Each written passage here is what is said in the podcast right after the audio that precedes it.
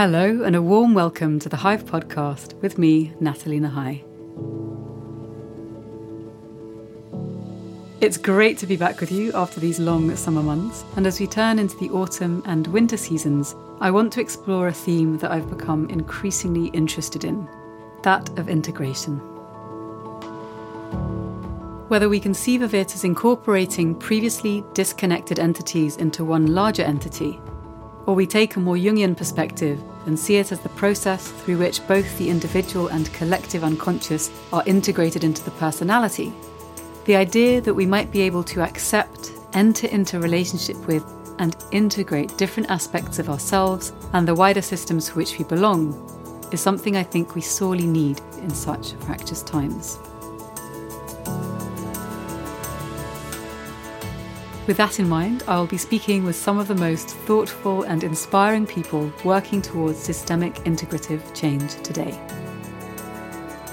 From economists, filmmakers, and content curators to therapists working in psychedelic integration and pioneers engaged in rewilding and restoration efforts, this season is one that I am really excited to share with you.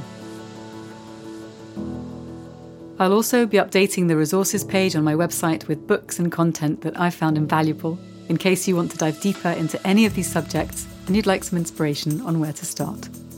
You can find this at natalienahai.com forward slash resources. Thank you, as always, for joining me. I hope this season brings you a deeper sense of self knowledge, connection, and possibility. And I would love to hear if and how it inspires you to envision and create the flourishing future you want to inhabit. If you have any questions or comments, you can reach me on Twitter and LinkedIn at Natalie Nahai. And now, on with the show.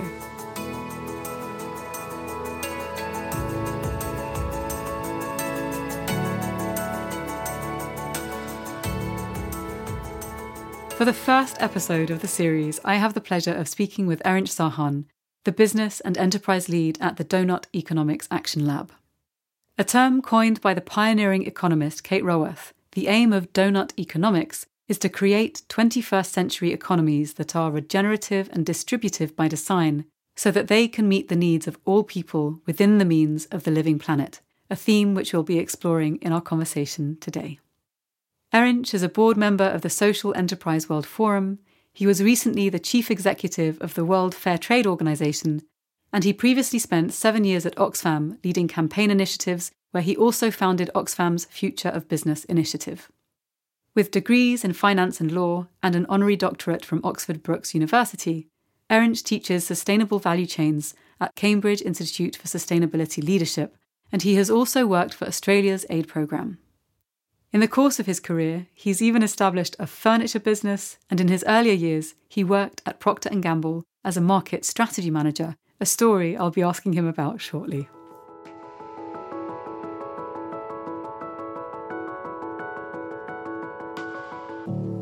So, Erinch, it's a great pleasure to be in conversation with you this morning, kicking off the new season of the podcast. How are you? I'm very well. I'm excited to have this conversation to get into the, the DNA of business and the big transformations we need to drive. Exciting. So so let's start somewhere a little bit deeper before, or maybe tangentially before we get into the nuts and bolts of business transformation and purposeful leadership, which I know are some kind of the core things that you dig into in your work. I've been reading a lot recently about holarchies and fractal organizations of systems, and I used to, pre the last season, ask people on the podcast what they think is going on with the global human psyche. And I was kind of diverted away from that question when I had enough people, mostly psychologists, saying, well, you know, you can't expand context to include all humans because human experience is very varied, which is true. But considering humanity from the perspective of maybe a superorganism um, and Jungian ideas of what lies beneath and archetypes that we can draw on for our collective future, I want to revisit that question and maybe ask you, using that frame, what would you suspect is going on in the global human psyche right now? Oh, Natalie, what a question to begin with! I must say, um, it, it's it's it does. I do have an answer for that. And as you were thinking, I was I was visualizing the way we're all connected, the different sides of us that are that are present, that we are both cooperative and competitive, that we have an enormous capacity to be generous but also harmful to each other and to our living planet. And I think what's happened for the last 100 years ish and, and increasing the last 50 years is I think we've really fostered the competitive, greedy, you know, ungenerous side of ourselves. And we've created systems that have created feedback loops that have fostered that, that have supported that, that have rewarded that, that have catalyzed individuals and supported individuals into leadership positions that exhibit that side of humanity. And and i think there's an awakening beginning to happen that we've gone too far that that we we aren't just that. We aren't just utility maximizing selfish organisms that we are actually a lot more and we've got an amazing capacity to cooperate to be generous to to exhibit mutualism the same way nature does, the same way that we we see organisms all around us coexist in in that sort of relationship of support and generosity um, alongside competition. Um, and and I think that's what's happening. We're beginning, I think, to wake up to the fact that there's a whole side of us that we've suppressed as human beings, and and that we can actually design our systems around ourselves in much more effective and holistic ways. Mm.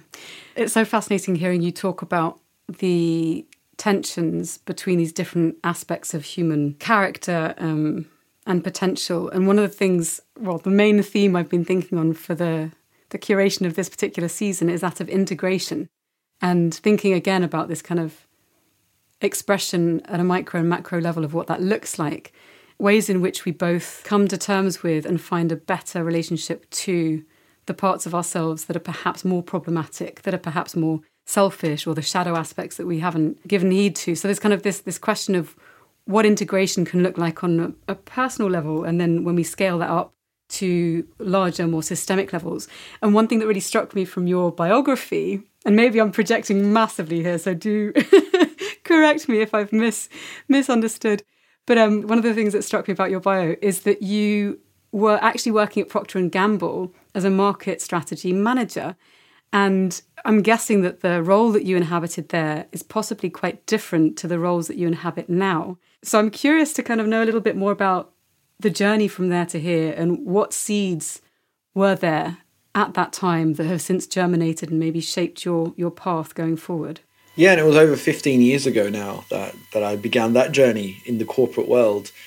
I mean, I, I think uh, uh, it was a moment where I realized I wanted to be in business. I was interested in business. I, I wanted to get inside the bloodstream of business and, and shape it. And Procter Gamble is one of the largest, most important consumer goods companies in the world. So it was an amazing opportunity to get into one of these corporates that employs hundreds of thousands of people and affects the lives of millions around the world through its products and production.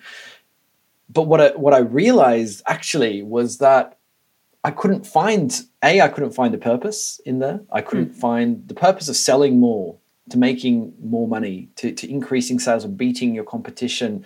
And I remember, you know, it's looking at colleagues that got a, a real rush out of that, got, got, got out got a rush out of of winning, winning in the market, and that competitive instinct I mean, that exists in me. That exists in my, you know, obsession with basketball. That exists in my, you know, various aspects of, of my work as well. But it was nowhere near enough to justify dedicating a life to to that purpose. Um, and and also became quite clear to me that I was sitting inside an organization that was very good at what it does, very good at protecting what it does, and you know, being a, some kind of a Trojan horse where I, I, was going to reshape what it is and why it exists would, would be naive. Um, no matter how long I spent there, and would, I would, you know, I wouldn't be effective at my job because those jobs measure you on how good you are at winning, how how well you are at upselling the consumer, which is find, get, finding a way to get get them to buy more, to yeah. whether it's needed or not, to to increasing market share. And so there was something that awakened in me that felt like yeah this is not not this is not the place for me. This world is not it's not that particular company to, to single them out by any stretch. But that world, that purpose, that pursuit of that objective and goal was not the right fit for who I am, what I wanted to do. So I found it very. I remember actually driving home in my company car uh, after a, a, day of um, pretty good, you know, corporate results and pretty good sales results in the areas I was responsible for, um, and just yelling out of frustration of going, "This can't be it." You know, I'm in hmm. my late 20s and this is this is i can look at the people above me i can look at the people further down their career path and don't think i want their lives. And um, and just the frustration of feeling trapped i think in a life um, that would point you towards a purpose that just did not fit with what, what felt right. So then how do you make that change? Because obviously one of the things that especially with the work that you're doing um, and with your work with deal you're looking at different ways in which to approach how we make a living and how we do business. So thinking about the financial side of things and also kind of the the personal risk taking that I imagine is required to leap from you know establishing a specific career path and jumping into something else which might or might not be unknown. How do you how do you make that jump when you think okay I'm I'm accustomed to a certain amount of money hitting my bank account. I might have certain dependents or whatever. Like, how do you how do you do that? What happened? I mean, it's um, it's a million dollar question. Uh, yeah. For some people, it really is a million dollar question. It wasn't for me. I was junior. you know, I, I, wasn't very junior, but I, I wasn't, you know, on a in a lifestyle that had the golden handcuffs, as they would say, where you can't quite leave because you'll become accustomed to it. And I remember actually, as I was leaving, some very senior people who had really um, championed me and supported me and felt like I had this great future in this company um, approached me as I was leaving and saying, "Look, I'm, I'm proud of you for what you're doing because I actually I can't do this now. You know, the lifestyle I ha- have, the expectations of my family, the expenses and the bills that come in. I can't imagine how I I divert away to a different future. Um, and and that was really interesting actually. Some people that you you would think had chosen the path that worked for them. I mean, the, the answer to your question is there isn't a path. There are just steps, and then you see things that open up for you in different places. Um, and there's a level of luck, and there's a level of trust, and a level, a significant level of risk. Um, but for me, it started because I used cobbled together two years of annual leave and went to Ghana to work in a refugee camp with Liberian refugees for a couple of months, um, volunteering there, helping with a microfinance program, doing some teaching in the school with ref- and just it was my first foray into something different, non-corporate, and that was very enlightening because I thought I was exposed to a whole different industry mm. of development mm. of of tackling poverty and that led me to completing a master's that then qualified me to go into the Australian government's foreign aid program, which is the agency doesn't exist anymore. It's a part of Foreign Affairs, but it was called AusAid, the Australian Agency for International Development, which then led me to work for Oxfam, which led me to move to the World Fair Trade Organization and and to where I am now, and various other small paths along that long sort of journey. So um, none of those steps were predictable. Um, mm. All of them had an element of luck that opened up, but I think um, part of it is just to take a step in a particular direction and just keep remaining open to the hmm. different doors that that you pass. That's actually quite reassuring because I think often, you know, looking back, we can think um, that certain big things have to fall into place in order for lives to change, and actually, often it's the decision and then a set of investigatory paces that can maybe alter the course of a life.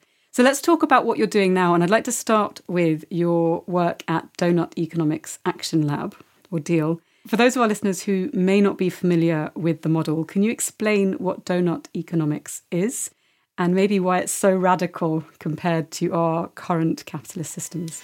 Of course, yeah. I mean, so Doughnut Economics basically is a bit of a compass for human prosperity for the 21st century.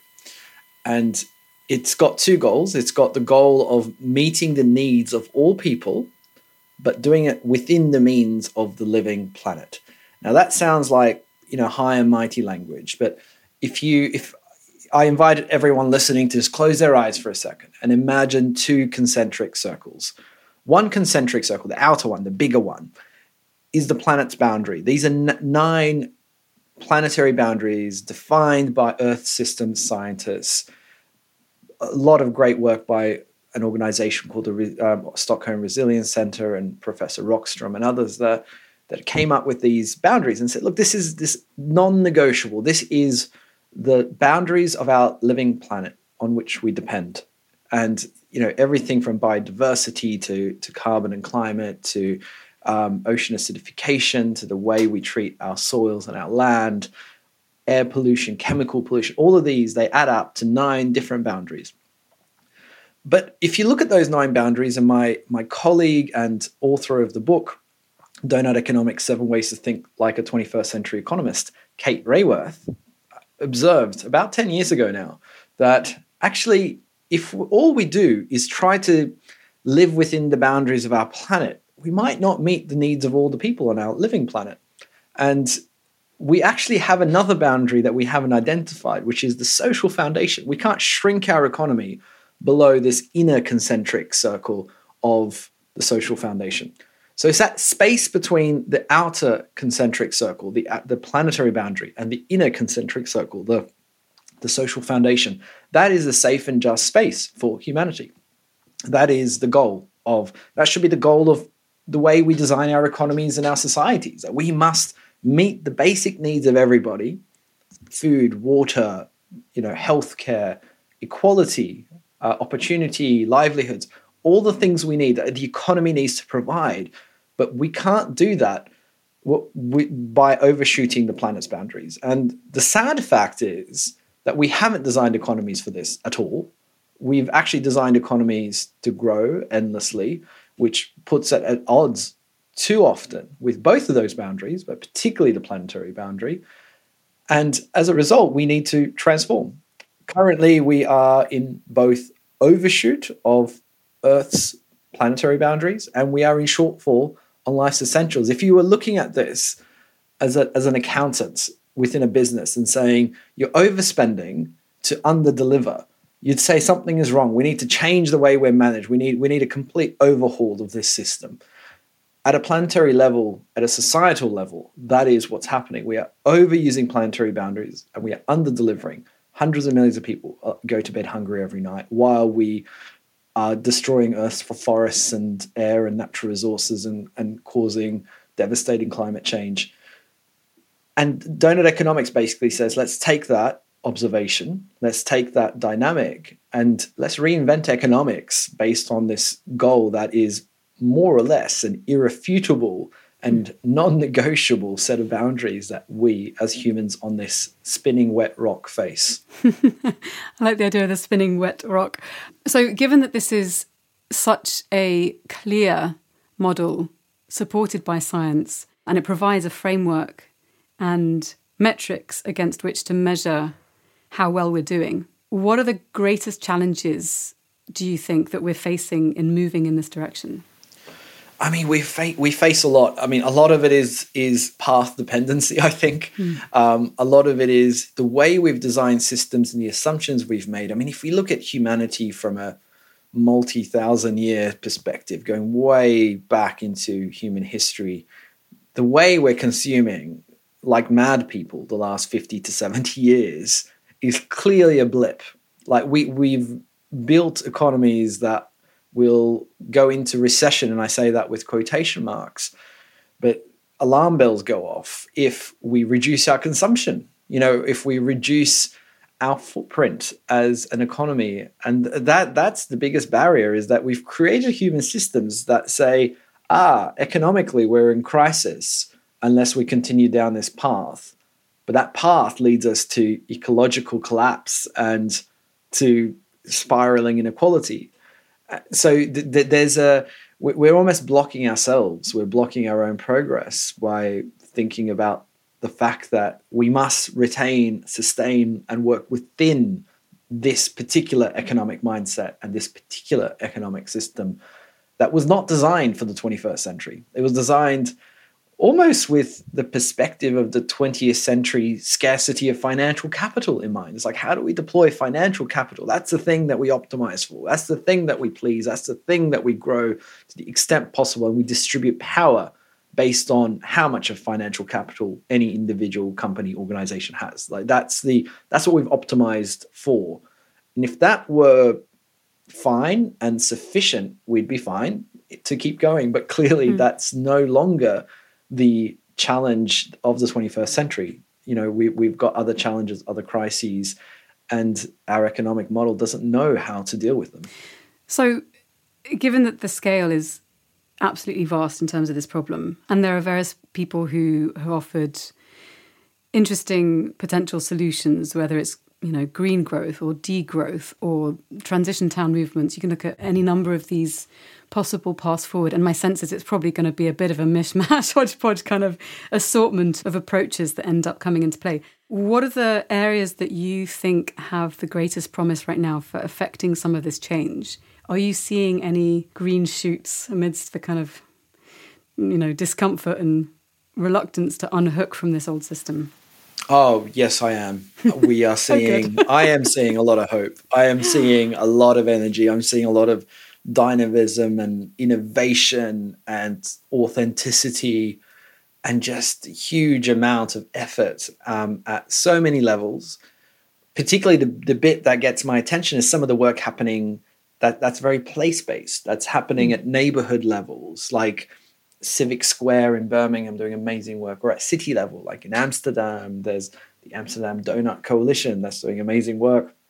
But around the world, I mean, from Barbados to Bhutan, from you know Melbourne hmm. to across Latin America and Southern Africa, and you know across Asia and Europe, we're beginning to see a huge number of new economy movements that that are arising, that are challenging the orthodoxy of this particular path that you know people tell us we're locked into, and clearly we're not. Mm. So people are reinventing how policy should work. They're reinventing how neighborhoods should work. The, the part of the world and the part of, I guess, society I'm most focused on, Natalie, is the business world. And in the business world, I'm starting to see everything from community owned organizations and enterprises to different sort of platform cooperatives to social enterprises that are discovering new solution sets to private businesses that are converting into much more regenerative structures to you know community owned renewable energy. There's an organization called REScoop that's across europe and it connects i think 1.7 thousand so 1700 different renewable energy mm. cooperatives spread across europe. And that's a growing movement of citizens that are saying we can solve this. We can have a different model of ownership and governance and and actually solve the problem we need. We need affordable and renewable energy fine, let's make the organizations that deliver this and let's design the ownership of it. Let's design the profit reinvestment of it. Let's design the, the way margins work and management and, and boards are structured around that goal rather than how do we make financial capital grow as fast as it can. Um, and, and of course, there's, there's a whole host of high profile examples like Patagonia mm. and Faith in Nature that put Earth on its board just a couple of weeks ago to an organization called Willicroft in, in, in uh, the Netherlands that decided to structure a CEO position around Earth, wow. around sort of Earth actually representing um, the, the, the the need or an individual representing the need to pursue regenerative policies and regenerative business action into the role of CEO. I mean, everywhere I look, I'm beginning to see this innovation from steward ownership to different forms of you know um, community led models of business that are giving me hope. Mm. And actually, that's one of the things, I guess, you know, with your work at Cambridge Institute for Sustainability Leadership, thinking about how businesses can pioneer the change that so many other organizations seem resolutely reluctant to kind of let go of. So I watched a, a talk that you gave, it was fascinating. So a couple of examples you gave of Danone and Unilever with the CEOs who were coming in and wanting to drive purposeful reorientation of the companies and they had to scale back on their i guess on their visions because there was such a huge amount of friction so Are there sort of specific tipping points or critical masses? Like, what is it in the companies that are managing to overcome that hurdle and make that transition that we can learn from and apply to other companies? Obviously, it's not always going to be possible, and there's not a silver bullet, but there, is there kind of like a set of circumstances or characteristics that mean that some companies succeed in making that transitions where others fail? I, think so. I'm uh, so I, I would distinguish between businesses that are startups and early stage businesses that can be almost born to do the donut that you can sort of be be embedded from birth with a particular structure that enables you to pursue things that maybe regular businesses don't or can't. And then others that convert and transition into a deep design of of being able to pursue regenerative and distributive goals. Um, but what i see across across all of these is looking into its deep design features. So we've got this model that we've taken huge inspiration from uh, and and built on the work of Marjorie Kelly, uh, who, who, wrote a book called Owning Our Future that now also I think ten years ago, um, who talks about the enterprise design as being about its purpose, its networks, its governance, its ownership, and its finance. And with each level, I think it's getting deeper and deeper into the core of the business. You can have a nice purpose written down but then you need to put that into the core products and the operations of the business. So you need networks. So how do you behave with your commercial partners, with your suppliers, but also your peers, and what kind of community of businesses do you belong to? What kind of lobbying and advocacy and commercial networks? Um, and then you go into governance. So how does power get exercised, and for what purpose does it get exercised? Who who's on the board? Who's represented? Mm. You know, whose voices are in the room and critically, you get into ownership of who owns the business, why does it own the business, how is that ownership structured and distributed, and lastly, its relationship with finance. How is the business financed, and what does the business demand in order to, to create returns for finance? Is it able to flex its margins, have flexible margins in, a, in order to pursue regenerative or distributive goals? Is it able to reinvest its profits back into itself to pursue those sorts of goals and objectives. So through that, you sort of end up with a nice picture of a business's deep design. And, and as uh, the, the writer and thinker George Box once said, all models are wrong, but some are useful. And we think this is a useful way to, to map out the design, the structure of the business. And, and what you see is examples like the ones you alluded to, Paul Polman at Unilever for so long really pushed the envelope of what's possible for a publicly listed company in the consumer goods industry to do. And Emmanuel Faber at Danone again did the same thing. And both came up against a design problem. The way the ownership, especially, and the governance and the and the finance of those businesses were designed put a limit on what's possible and held back and reined back enlightened leadership because that that's a structure that they walked into and they did what they could. They tried to change some of those structures. Um, mm. Paul Polman tried to increase and has increased before before he left and, and after he left as well. Uh, the role, the amount of employee ownership that is a part of the shareholder mix, and how that can enable bolder, more ambitious, more long term thinking in the business. It clearly didn't go far enough because we're not seeing um, his legacy get built on in the way you would have hoped. Um, you do see financial markets punish companies that maybe leave money on the table in order to pursue sustainability objectives. Um, and Danone and Unilever just two high profile examples because they own brands that we've all known of and, and consume and see daily in our lives. But there are so many examples day to day. I mean, I meet so many entrepreneurs where you go into their business and you see ah fantastic idea to create a regenerative product that's going to be create minimize or eliminate waste it's going to become you know much better access point for consumers much more affordable products it's going to have this great social and ecological impact. Okay it makes money doesn't quite make enough money doesn't quite get to the net margin requirements. Oh can't quite justify the internal investment because the return on that investment isn't quite high enough all of these ways we design business that put a straitjacket on what business can do. And then we we work with those straitjackets as if they're forces of nature that we can't question. So what I'm what excites me is to see people innovate a different design, to make different actions possible. And we're beginning, I think, we're at the beginning of a journey of a bit of a revolution in business design. And it's interesting because I think part of what you're describing, you know, the, the reluctance to leave money on the table is also our reluctance to shift what we value. And I think that also becomes then a cultural problem and a personal problem, which is how do we conceive of enoughness? Do we have a sense of what is enough?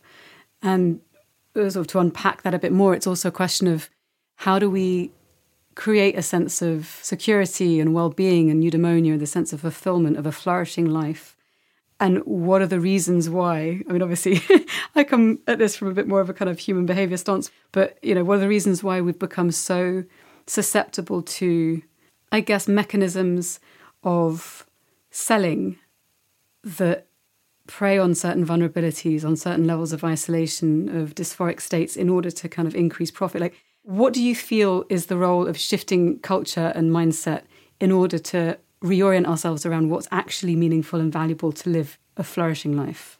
I mean, I think you're you're hitting the nail on the head. This is the central question of what is sufficient. Um, and I'm beginning to see this question now really pop up in business because for a long time, for the last 15 years or so, that I've engaged in sustainable business initiatives and programs and work around the world, there was always a sense that actually by you will do the sustainability things that make us more money, that will increase our returns, that will make us richer, one way or another.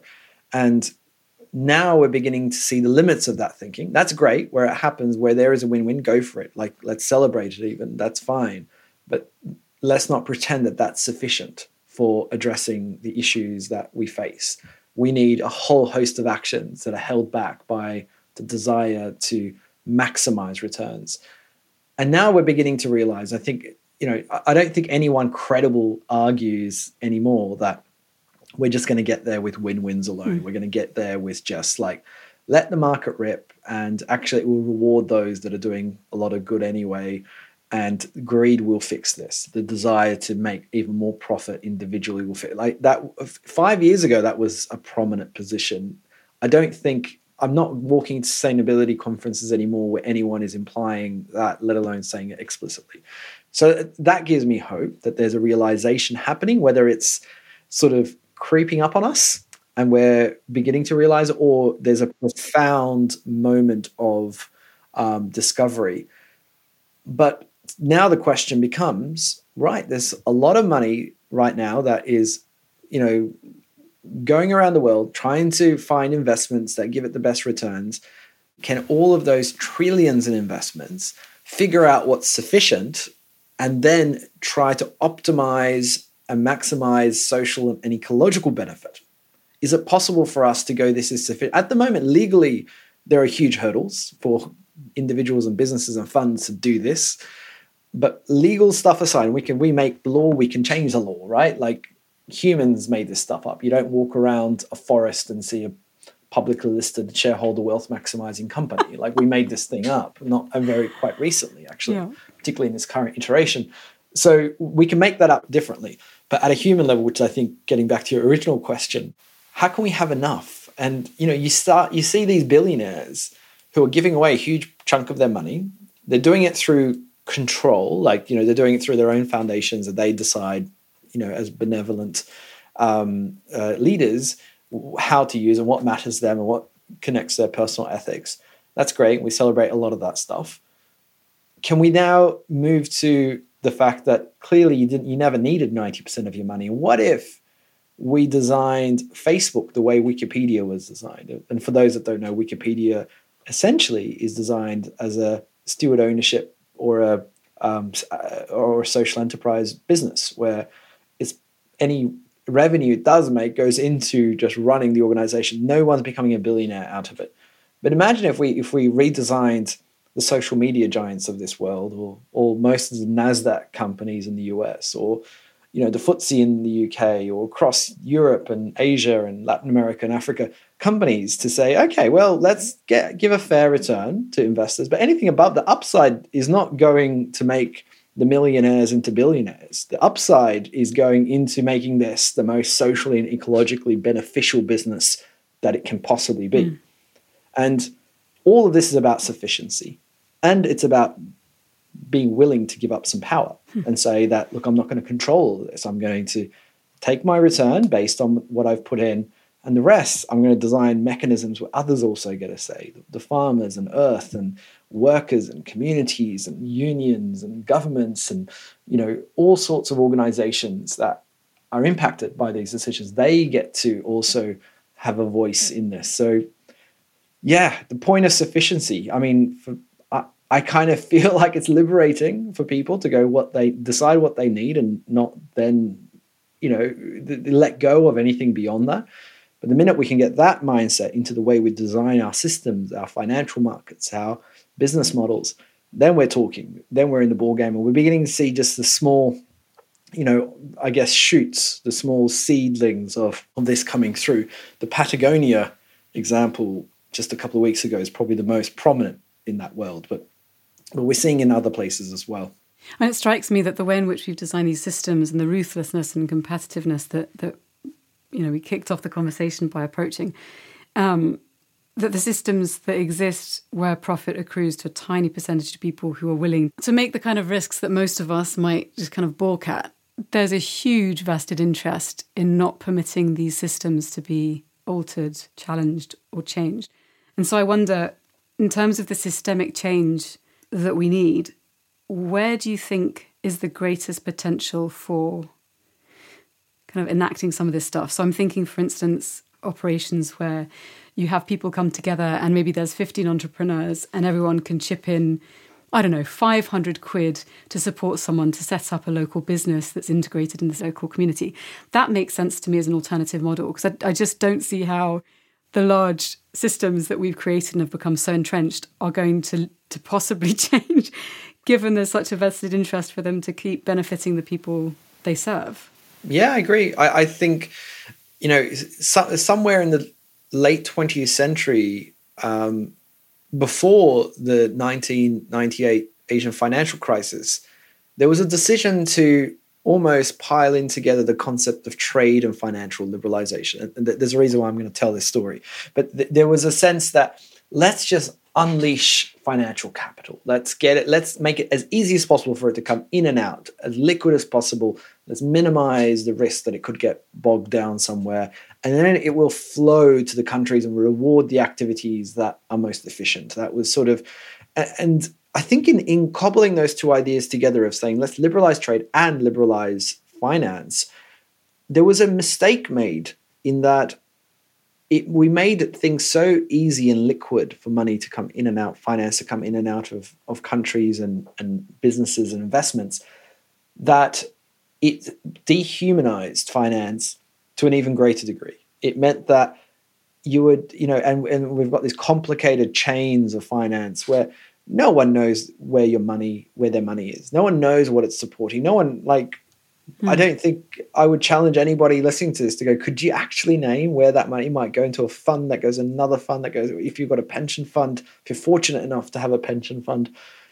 you, you wouldn't be able to trace it. You wouldn't be able to track it we've we've just made everything about the digits, about the money, and and I think the same issue has happened in business. And you know, when I worked at Procter and Gamble, Cincinnati people working in Cincinnati would have no idea what is going on in the supply chain. Like, how could they? They, you know, how would they know what's important to the communities that are impacted by the production and the manufacturing? Mm. But further down into the raw materials manufacturing. They might have a report or a spreadsheet on it if they're lucky and particularly cared about it.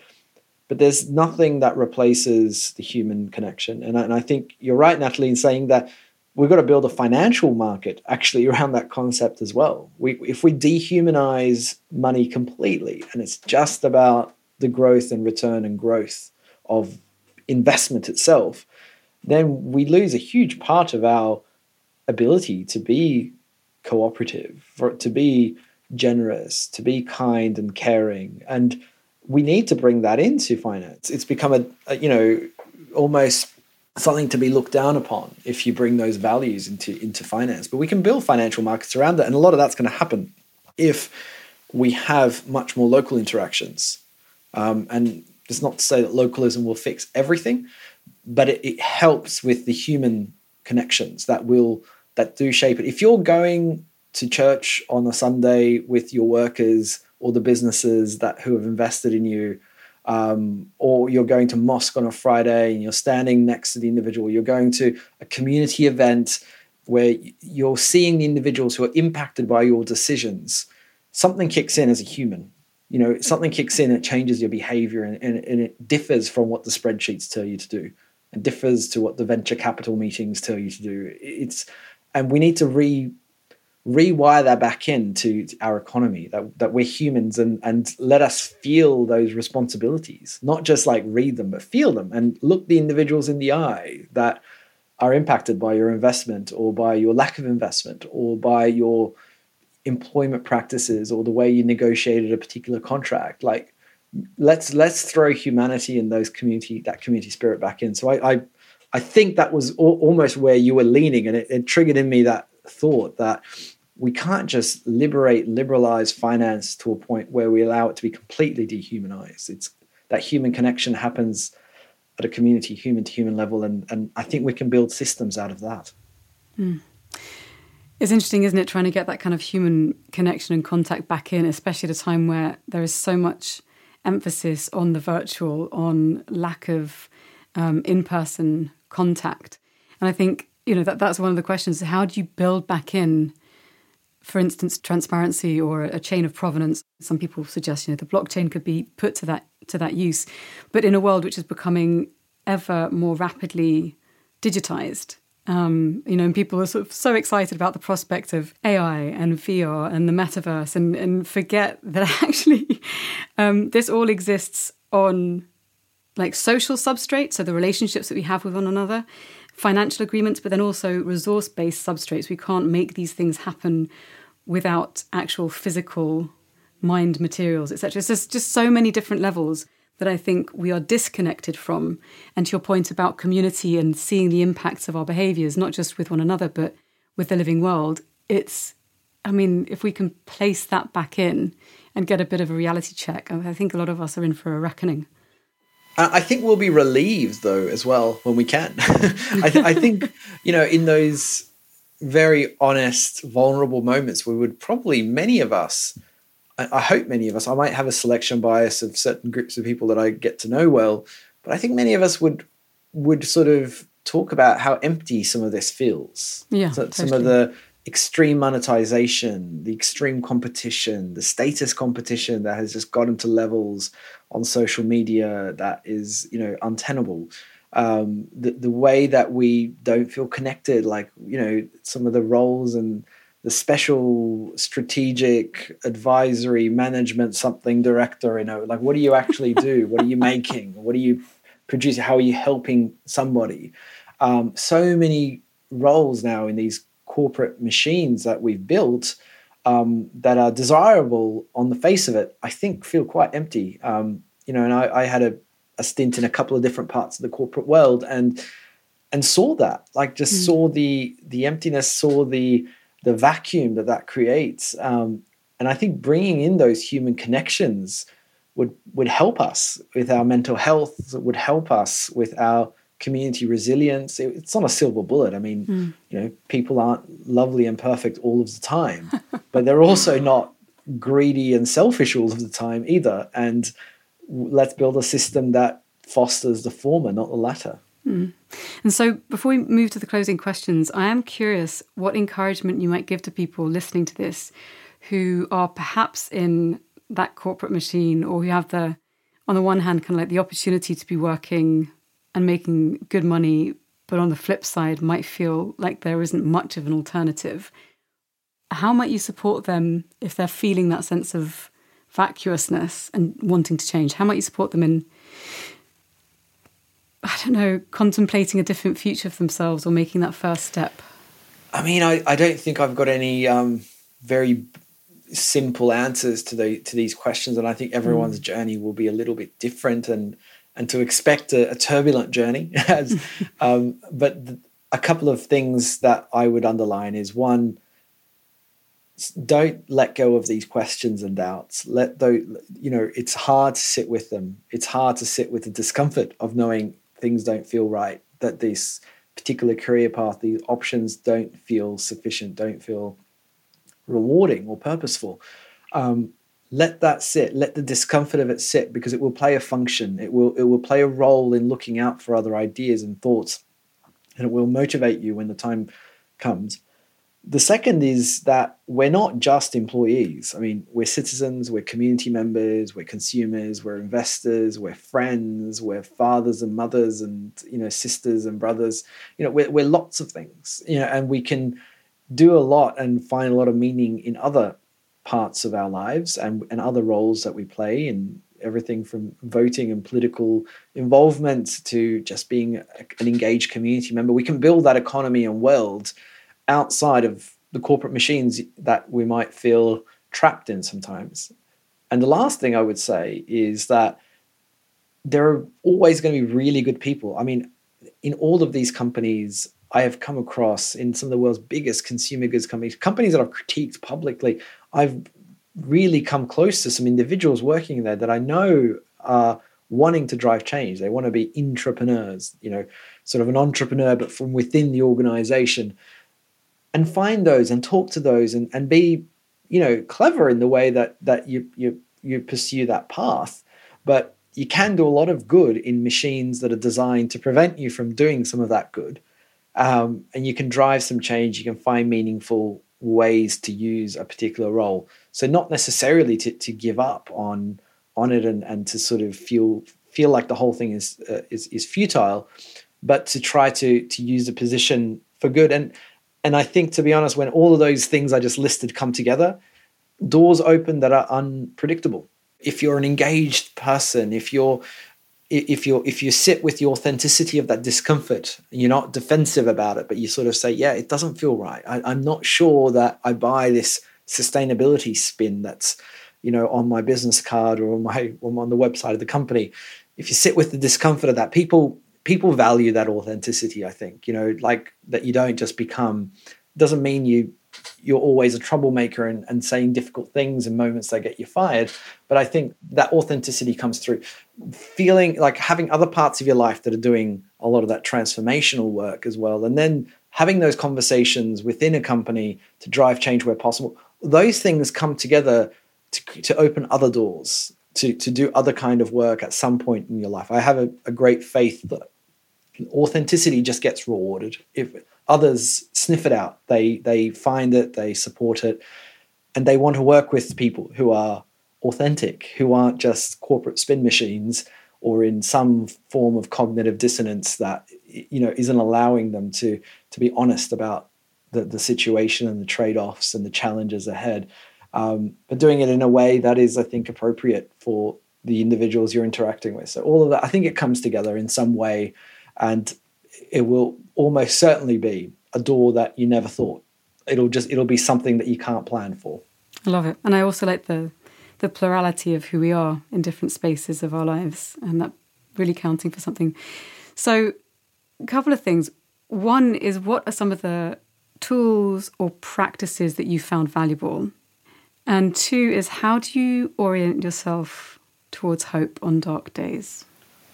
Wow, very good questions. I mean, I depending on the the challenge and the situation, I've, I've used so many different tools or approaches or or just sort of philosophies, I guess, mm-hmm. that I've usually just seen ex- seen other people exhibit and and thought, wow, I admire that. I'm gonna I'm gonna take that on and and and leverage it in one form or another. I mean, one of the things, and this is maybe very personal to me, Natalie, is that I, I have difficulty sometimes when when there's a discomfort, when there's a real tension or a mm. discomfort in the moment, and you want to retreat from it, mm-hmm. you know, and and for me, it's been reminding myself to to sit with that discomfort and feel it and realize what's going on in, inside you in that moment. Like listen to your body, listen to your heart rate go up, listen to, you know, your your temperature rise, listen to, you know, feel yourself maybe get sweaty out of anxiety in the moment, whatever that moment might be. It might be in a boardroom, it might be in a on a march, it might be in an uncomfortable conversation with a colleague or, or another part of your life. But listening to your body in those moments, there's a you know th- th- there's a wisdom there. It's anxious and it's uncomfortable, and it's trying to deal with it. But I think when you sit with it with with that level of understanding of what's going on and in yourself, it, it buys you some patience and understanding and empathy that is always helpful. So that that's an approach that currently my current sort of development and where I am in life that that I think about a lot and I deploy deploy a lot. Um, what gives me hope in dark days? What gives me hope is the way people receive my hope.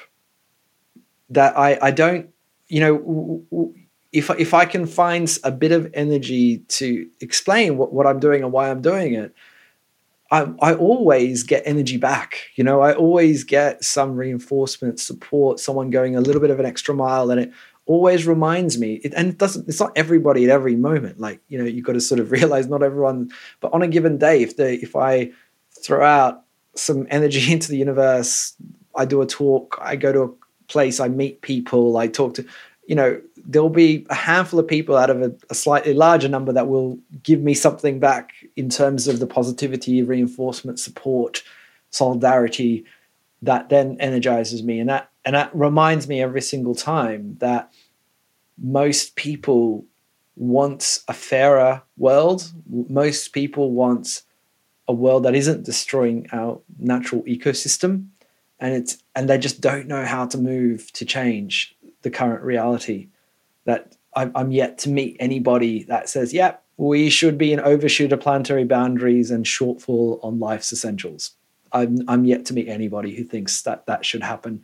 So implicitly, no matter whether whether it's too difficult to admit or they don't know how to begin, one way or another, everybody wants to transform the economy. No one thinks this is the right way to go, and that gives me hope because I think once we tap that and together collectively, I mean, it's not my job uh, exclusively.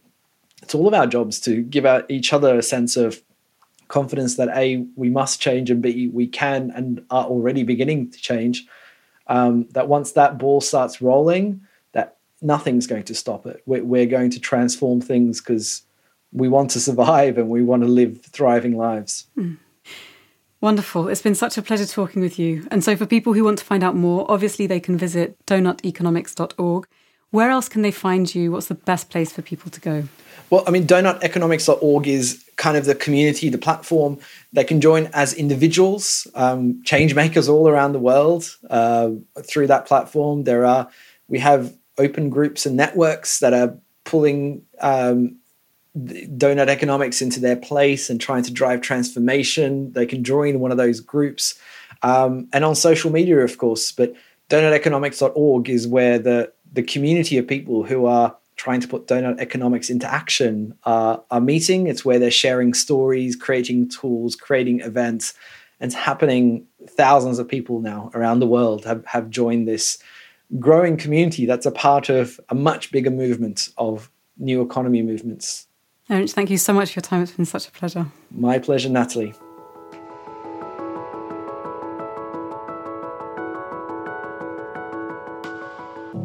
Thank you for listening to the Hive podcast with me, Natalie Nahai.